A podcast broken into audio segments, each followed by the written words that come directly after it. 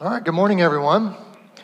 Glad you guys are here. Uh, you braved the cold and uh, all the other things that could have kept you from being here. And so we're grateful that you're here. If you're joining us online, we're, we're glad that you're tuning in as well. And uh, excited to continue in this series we started last week uh, called Common Threads, where we're just going through some biblical themes, some there's just some threads that run from Genesis to Revelation that when we, when we grasp these, we're able to recognize these. It really expands our understanding of Scripture as a whole and helps us uh, see the Bible as a unified story uh, that leads to Jesus and uh, helps us uh, be able to put ourselves in the story as well, which I think is really important when we read Scripture to find out how, how we're a part of, of what God is doing in the world to redeem the world uh, and bring us to new creation ultimately. So, last week we talked about the image of God. If you missed that, I encourage you to go back and check that out. We're, we're doing these in a particular order. And so, uh, understanding who we are as image bearers of God is going to be a part of everything we talk about uh, through the rest of the series, including today. And so, today we're going to talk about uh, how uh, we relate as human beings to uh, work, the idea of work and rest. And uh, this concept is, is a thread that runs throughout Scripture. Uh, the main word that we would use for it is Sabbath, the principle of Sabbath, uh, which is what we're going to kind of dive into today. And the reason why this is important is because as human beings, and this has been, it's been this way since the fall, we, we have a distorted relationship with work. Uh, our rhythm of work and rest as human beings is, is not naturally God honoring. It's not naturally an expre- a good expression of the image of God in us. And so we need to learn and we need to make adjustments. We need to be aware of, of the ways that our culture sort of uh, pushes back against this. In America, we're, we're worse at this than most other countries, actually. This, this this kind of obsession we have with work and busyness. It's not like this everywhere in the world. Americans sort of pride ourselves. I mean, it's the American way, right? You work hard, you can achieve and you can accomplish and you can be whatever you want. You can you can live your life of luxury, you can retire early. You just you just got to work hard. You got to put in the time. You got to you got to you got to stay busy, stay active. And and there's a lot of that that we can take pride in. That there's a good work ethic sort of at the root of that. But the distorted piece of it comes when we we, we believe that the only way that we can achieve or find success and happiness is through just constantly staying busy and working hard. Uh, and this is just not a biblical principle, but it's sort of the way that our, our society works. Again, not, not every country works this way. So, uh, did you know that in Luxembourg, which is a country. Some of you are like, oh, I, I didn't never heard of that. That's a, that's a country? Yep. Luxembourg is a country in Europe, and they have a, a, a nationwide 29 hour work week. Nationwide, 29 hour work week. Like, wow, that, that sounds great, doesn't it? Some of us are like, yeah, man, that would, that would cut my time in almost in half, like 29 hour work week. And our, our American mind would say, well, I'm sure they don't. They're not nearly as productive. They're probably not nearly as, as you know, high a standard of living. They're probably not nearly as happy as we are. Wrong on all three counts.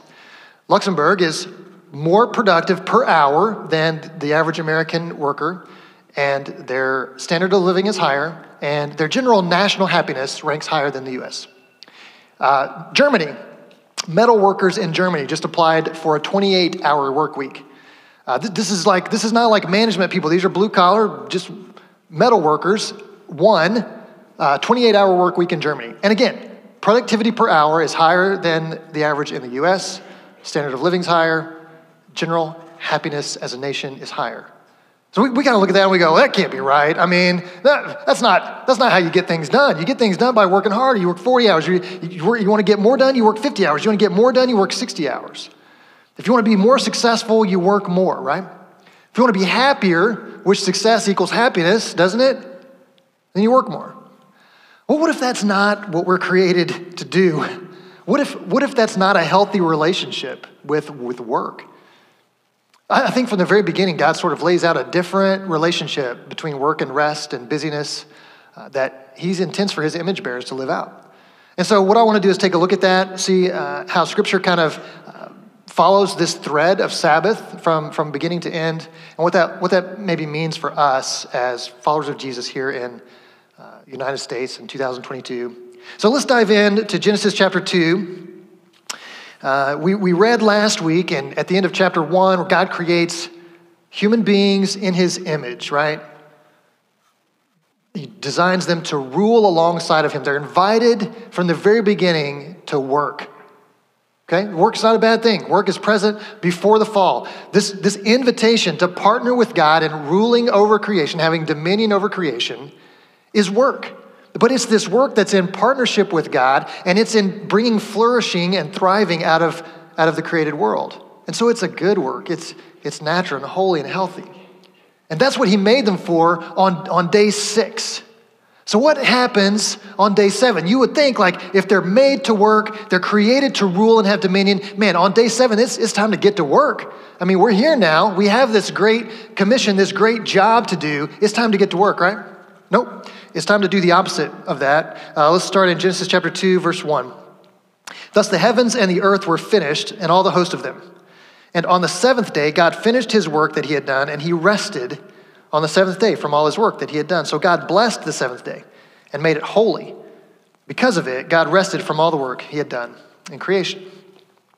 So instead of creating these human beings, giving them this invitation to work with him in ruling and bringing good out of, out of the created world, instead of going straight to work, the first thing they do is rest.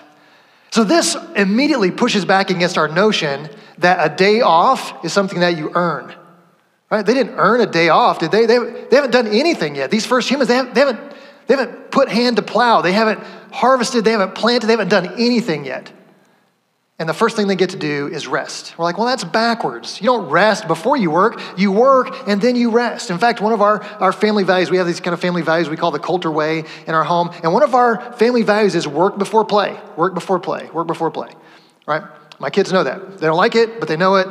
But this would kind of say, well, actually, it's, it's you rest first and then, then you work. So they, they rested on the seventh day. And it, it's not about being tired. Was God tired from creating like everything? Was he like, oh man, that just, that just wiped me out? I, I don't think I have the energy to go one more day. I, I have got to have some time to rest. Well, no, God wasn't tired. I mean, obviously, God could have, God could have kept working. He doesn't need a day off.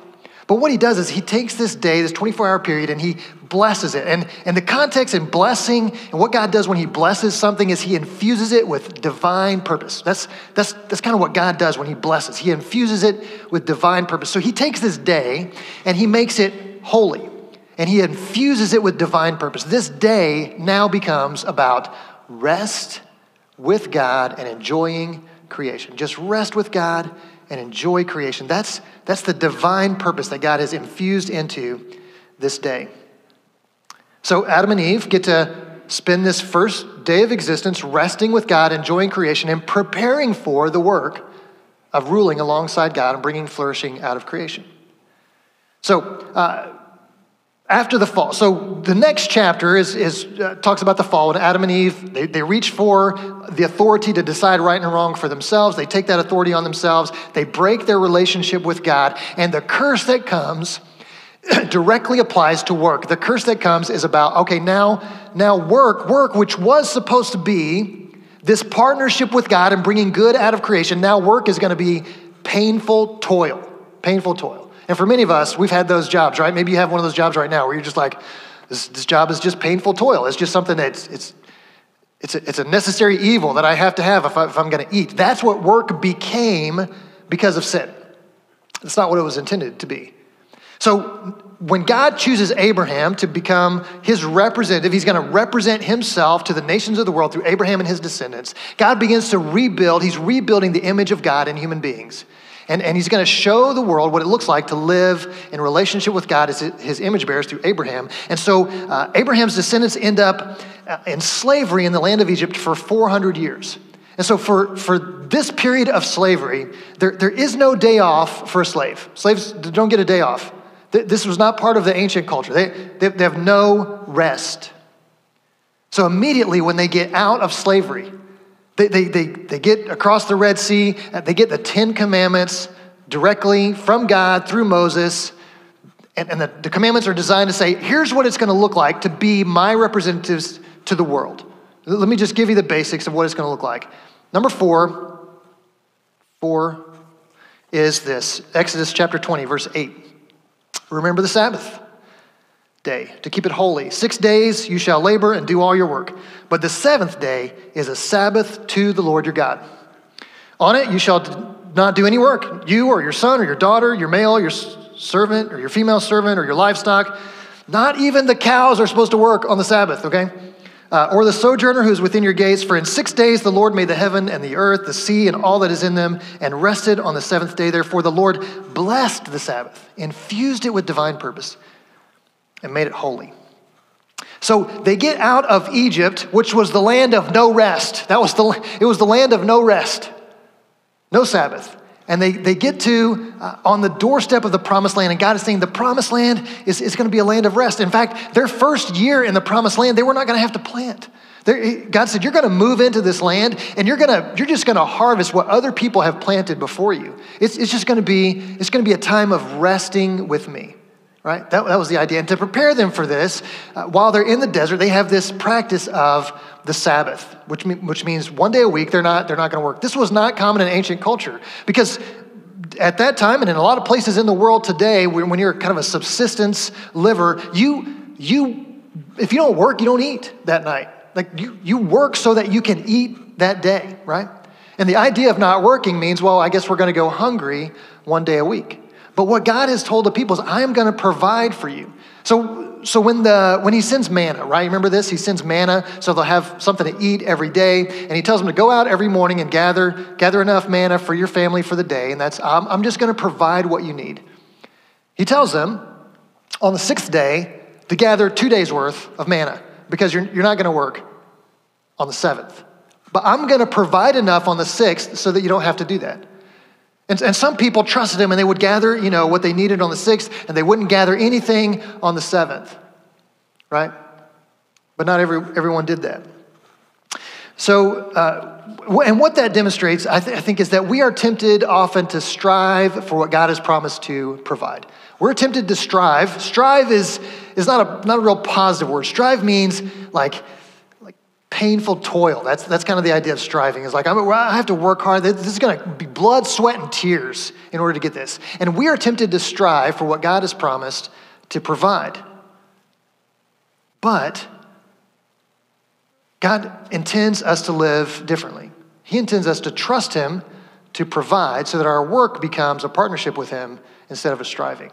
That, that's, the healthy relationship with work. And it points to the new creation. So, the new creation, Revelation 22 talks about the new creation and, and new heaven and new earth. And here's, here's how things are going to be. When, when Jesus returns, he makes all things new. And, and there's a phrase in there in, in Revelation 22 when it's talking about this that says, uh, the, No longer will there be any curse. No longer will there, will there be any curse. This is, this is a direct reference to the curse in Genesis chapter 3 after Adam and Eve sin. And, and part of the curse is painful toil. And, and Revelation is saying in the new creation, there's not going to be this painful toil, this striving just to eat. But we're going to be free just to trust God to provide instead of striving uh, to provide for ourselves.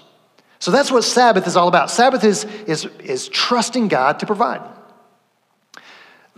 We have a hard time with, with taking time off because we're afraid we're going to get behind. But Sabbath is about trusting God to provide. So, in addition to the one day a week, the seventh day, that the people were commanded to not work, every seventh year they were commanded not to uh, plant or harvest. So, every seventh year, in Leviticus chapter 25, we can find that every seventh year they're commanded not to plant or harvest at all. So, if you think it was difficult for them to take a day off and, and trust that God would provide enough food for them by taking a day off. Imagine, imagine what it was like for them to hear God say, You're actually, all, all the farmers, you guys are going to take a year off of farming. No planting, no harvesting for a year. How did they respond to that? Well, we have we have the answer. So in Leviticus chapter 25, after it goes through all this, every seventh year you're going to take off. Uh, here's where we pick up in verse 20. He says, You may ask, what will we eat in the seventh year if we do not plant or harvest our crops? And we're like, Yeah, actually, that was the first question we thought of. what are we going to eat in that seventh year?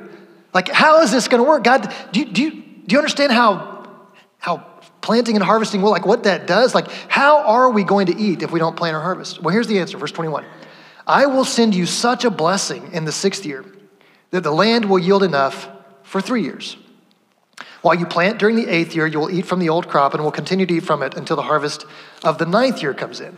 That's, that's God's answer to, like, how do, how do we survive if we take this time off? If we actually just do nothing for this period of time, how are we going to survive? And God said, I'll, I'll take care of it. That's not your problem. Like, I will figure that out. I'll provide so much in the sixth year that, that you'll be able to eat off of that for three years. And now the ball is in the court of the people.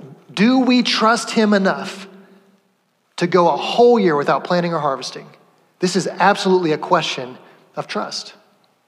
Because God, as a good steward of creation, wants the land to have a Sabbath as well. So this is the, this is the Sabbath for the land. The land gets a year uh, to, to rest and renew and, and regain its purpose in the following year. So this, this is what we're designed for. But it's really hard concept and it takes, it takes a lot of trust. And it's not very common in our culture. In fact, uh, we had a, a, local business in town that created some waves a few years ago. Um, they're run by some uh, Seventh day Adventists friends who, who believe that we're Sabbath is Saturday, we're not supposed to work on Saturday. Uh, they were running their, their business on Saturday and they decided to stop.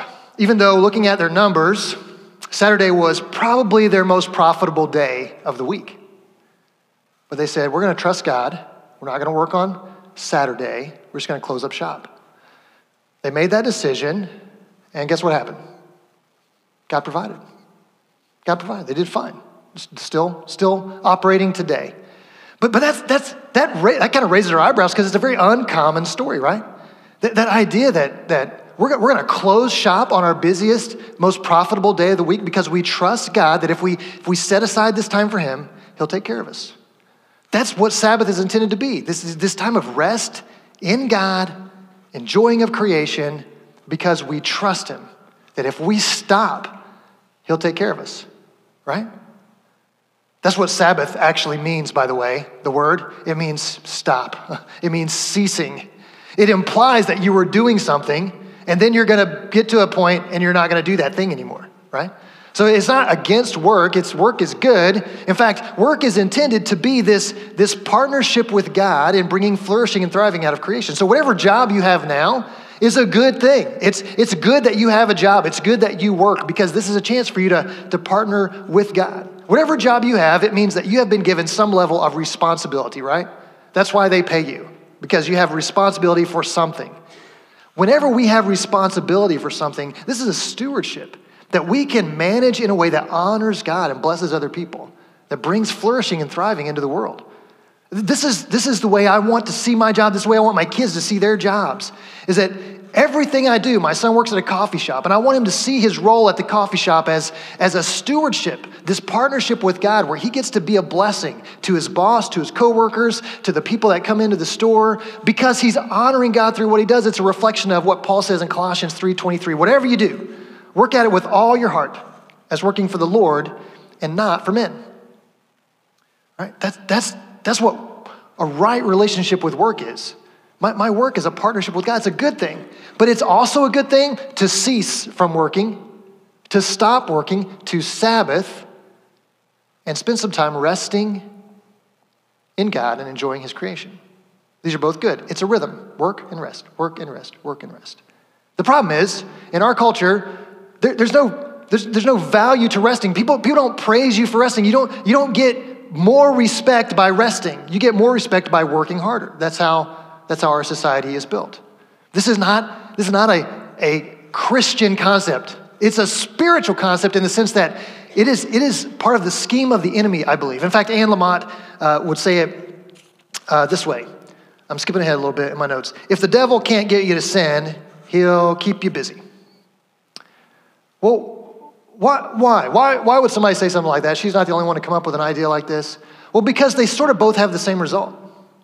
Because sin and busyness wither your soul. They push Jesus to the margins of your life instead of allowing him to remain in his rightful place at the center. If, he can't get you to sin, he'll, he'll keep you busy. And, and what we do is we apply that principle uh, that busyness is a good thing and that work is how we earn. And we apply that spiritually as well. We say, well, well if, if work is how I earn enough money to provide for myself in the future, then work is also must be how I earn my salvation or I earn God's good uh, grace or I, I, earn God's favor so that, so that God will bless me and, and maybe let me go to heaven someday. Well, that's not spiritual either. In fact, here, here's Jesus' offer from Matthew chapter 11 Come to me, all you who are weary and burdened, and I will give you, say it with me, rest. For I am gentle and humble in heart, and you will find rest for your souls. For my yoke is easy and my burden light. Jesus doesn't say, guys, y'all, y'all stink at this. You're, all pretty terrible. Uh, I don't know how you live with yourselves. But if you would work a little harder, if you would try a little more, if you would just just stop doing so many dumb things and bad things and wrong things and do, do the right things instead, then if you, if you get to, if you get good enough, if you get a high enough grade, then there's some rest for you. No, Jesus says, just come. All of you people that are sinful and you can't figure it out and you're making bad decisions, just come to me. Come to me, and I will give you rest. And what an incredible offer. This is, a, this is an offer of spiritual salvation as a gift, not a reward for hard work. This, this is what Jesus offers. And so uh, when we invest, when we believe, when we put our trust in Him, we're putting our trust in, in, in Jesus in two directions. We're putting our trust in what He's done in the past, that His work on the cross is enough to pay for our sins. And we're putting our trust in what He is doing in the future, which is there is a day of rest coming. And you, can find this uh, in Hebrews chapter 3 and 4. You should just make a little note to go back and look that up later. Hebrews 3 and 4, uh, the writer of Hebrews is, connects the, the promised land and the idea of entering the promised land as a land of rest to the new creation and, and where we're going as, as people who are created in the image of God and called uh, into a, a, place of rest, this experience of resting in who God is. That, that's, that's where we're headed. But, but our world today, again, um, just lives in contrast to that. Uh, here's a quote. This was quoted by John Mark Comer. He was quoting somebody else, and I can't find the original author of the quote, so I apologize. But uh, whoever this person is said, Many, most people are too busy to live emotionally healthy and spiritually vibrant lives. Does that, does that bother you at all? Because it feels a little personal, right? It was like, hey, b- yeah, I'm busy, but like, I don't know, am too busy to, to live a healthy spiritual life? I see this so much. I have a, I have a friend uh, who's, who's, who's signed up for a bunch of things, like signed up for, you know, for, for classes, signed up for, for groups, discipleship, service, and, and f- flaked out, bailed on all of them. And every time I have a conversation with this friend, Every single time. The first words are, man, I've just been, I've just been so busy. I'm sorry, I've just been so, I've just, I'm so busy. I'm so busy. I can't, I can't, I can't do everything. And so I, I got to make choices and it's hard choice, but I can't fall through with this thing or that thing or this other thing because I'm just so busy. And I wonder how many people hear me talk about that and wonder, is he talking about me? Because that's, that's our story, right? That's our story, is, is I'm so busy. And we wear it like a badge of honor because our, our society values that. Because busyness is how, we, is, is how we earn respect. If you're not busy, then you must be lazy. That's the implication in our culture, isn't it? If you're not busy, you must be lazy. Well, why aren't you busy? You know, I, I, I, make this mistake with my kids. I ask them all the time, you know, what, what, what are you doing that's productive? Are you doing something productive today? What are you doing productive with your time? Like productive, being productive with your time is, is where you find value. Now, what I'm trying to do is push against the sit on the couch and play video games mindset, because that's not good either, right? But I don't, I don't want to teach them that their value is in what they produce, because their value is not in what they produce, it's in who they are as a child of God. So, so, so there's this place in the middle where we have to say, like, okay, sitting on the couch and playing video games all day, that's not what we were made for. But also finding our value in production and accomplishment and filling up our calendars, that's not what we were made for either. What's, what's the right relationship between work and rest? Is to see work as a partnership with God where um, we join Him in bringing flourishing and creation out, out of the world around us. And, and then we take time off from that. We cease, we stop, we Sabbath in order to rest with God and enjoy His creation, enjoy our families. So our culture makes this really hard. I'm I'm gonna talk about something uh, most people are not gonna want me to talk about. Um, but I, I, will tell you, like this is, I, have lived through this, so I, am preaching to myself as well as everybody else. Let's talk about youth sports for just one minute. Youth sports are good. So you, you, learn teamwork and you, you, you learn skills and you get, you get involved. But there is a youth sports culture in America that is, is, is a scheme of the enemy that convinces us as parents that if our kids are going to be happy, and we define happiness as they're going to excel at a sport, they're going to be successful, they're, they're, maybe they'll earn a scholarship someday. If our kids are going to be happy, they have to practice every night and play every weekend. That's not true. That's a lie from the enemy. But man, it's so easy to buy into because that's how our culture just talks about youth sports. Practice every night, play every weekend, your kids will be happy, they'll love it, They'll thank you for it. They won't. And, it, and, what it does is it fills up our calendars. So there's no, there's no Sabbath for, for parents who are involved in travel sports. Now, travel sports is kind of at another level. I mean, there's school sports, there's recreational sports, but there's travel sports. And if you're doing a, a travel sport year round, there is no Sabbath for you. I know. There's no opportunity to cease. Because following your kids all over the state Trying to keep up with the schedules and the hotels and paying the payments and all that stuff is not restful. it's hard. It's a lot of work. And it's not the way we're created to live. I don't really believe that anyone is too busy for spiritual growth, to serve, to be discipled. I believe it's a matter of priority. What is it that we want to do most? And I believe Sabbath is a bold and courageous move to take control of your calendar and make it work for you instead of the other way around. I don't think we're invited into Sabbath in order to have a lazy, passive day off. I think we're invited into Sabbath to have a countercultural, proactive, risky rejection of idolatry of busyness in our culture. It's hard, it's countercultural. But what I invite you to do is practice Sabbath. So here's, here's how the New Testament talks about this. The way Jesus did Sabbath was different uh, from uh, the way the Pharisees wanted him to do Sabbath. Jesus broke some of the Pharisees' rules because Jesus would do things like heal people on the Sabbath and make sure people ate on the Sabbath. And the Pharisees were like, that's work. And Jesus is like, well, I'm taking care of people, so let's call that good. Let's just call that good. But then the, the New Testament writers come along and they, they talk about, uh, Paul talks about in Romans that, that one day is not any more special than the other. What Jesus did when he died on the cross and he, he Jesus rested on the Sabbath. The crucifixion was on Friday, the day of preparation, and uh, he rested because the work was done on the Sabbath.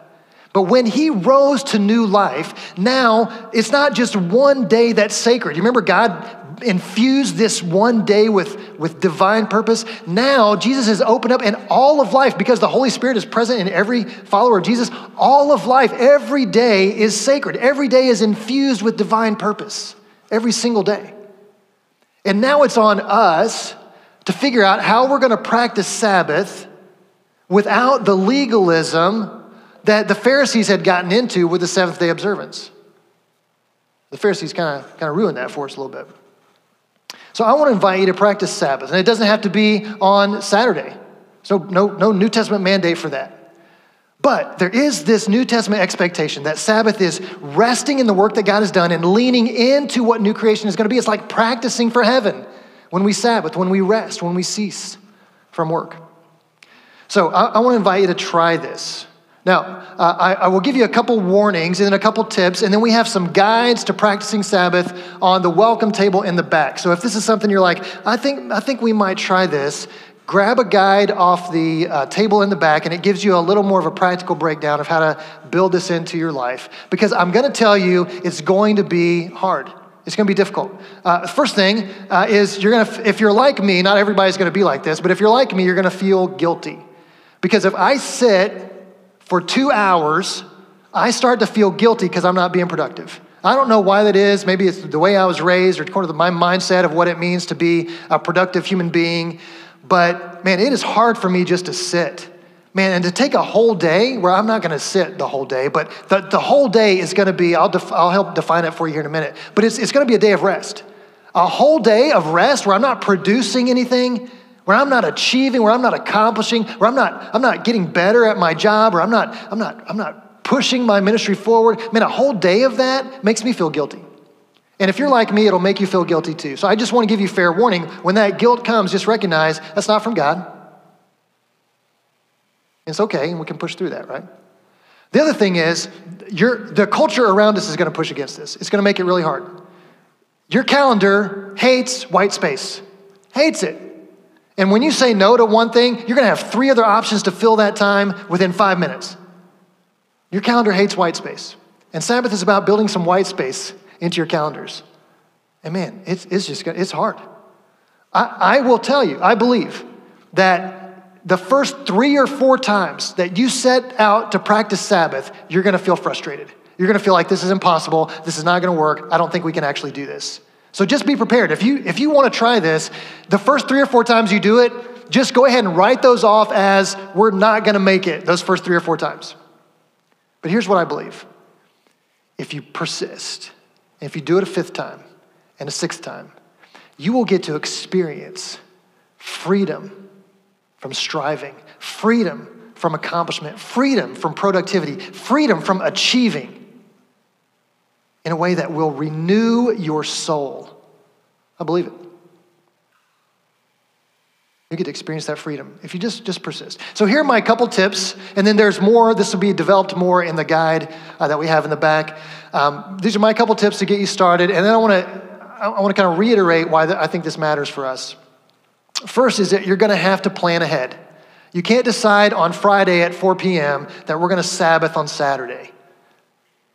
You won't be ready. You're, you're going to have to, there, will be some things you'll find, well, you know, well, we, we got to go to the grocery store, we got to mow the yard, or we got to do, we got to do these things. Now, listen, go, go to the grocery store and mow the yard are not things off the table. We're not, we're not going to be like the Pharisees and make like this legalistic list of what you can do and what you can't do, right? That, that's going to come under the next tip.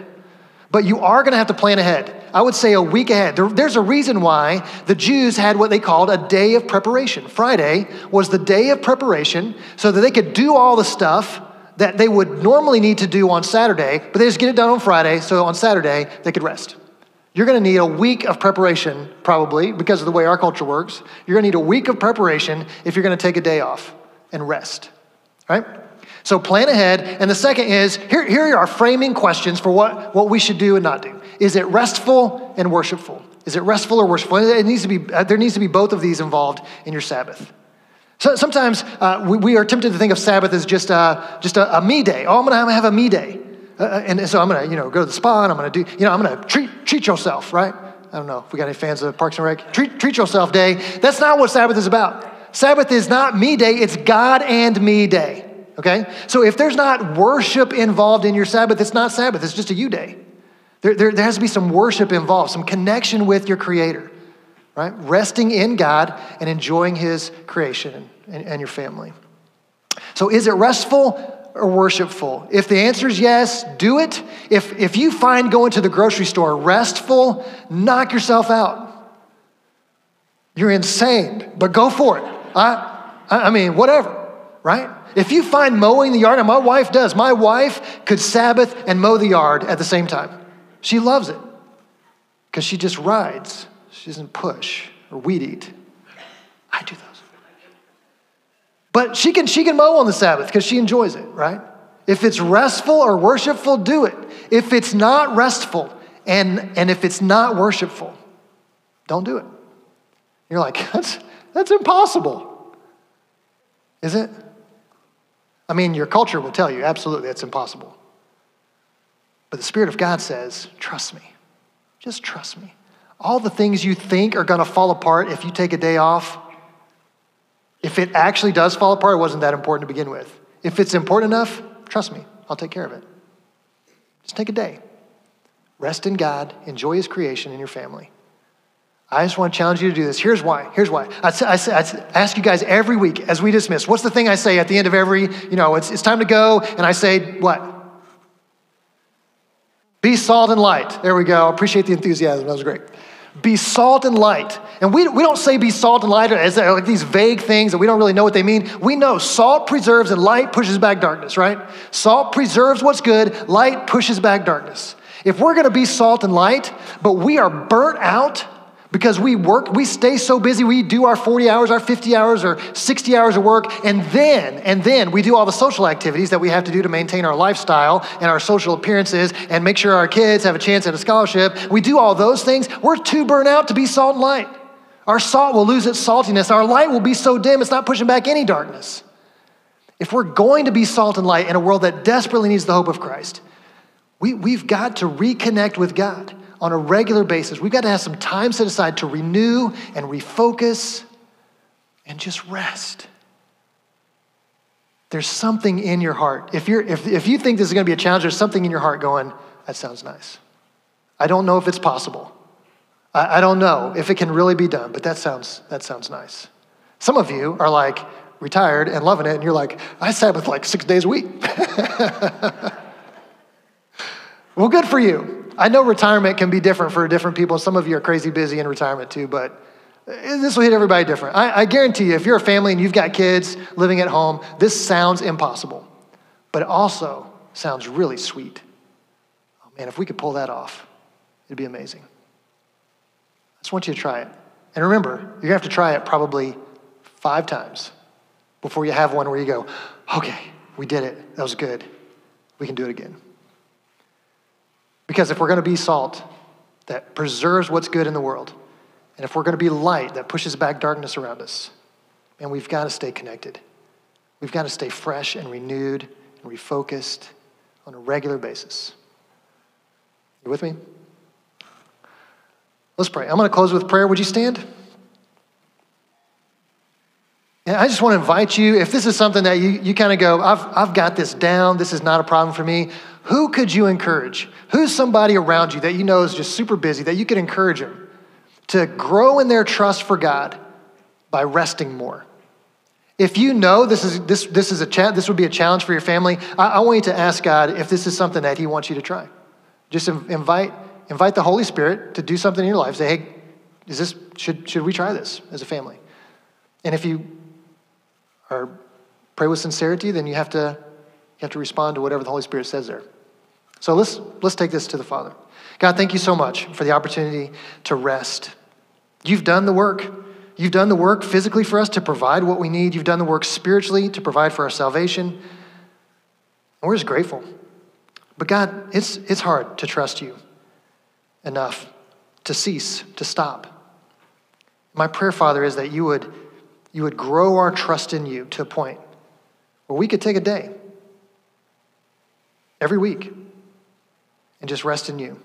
Would you do that in us, Father? We believe, according to your word, that this is good and right, but it seems hard.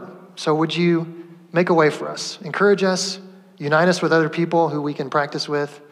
And God, may we get to see the rewards of resting in you and show up in our lives, in our relationship with work and busyness. And then may we, Father, be more effective at being salt and light in a world that needs the hope of Christ. Would you do that in us and through us, Father? In Jesus' name we pray. Amen.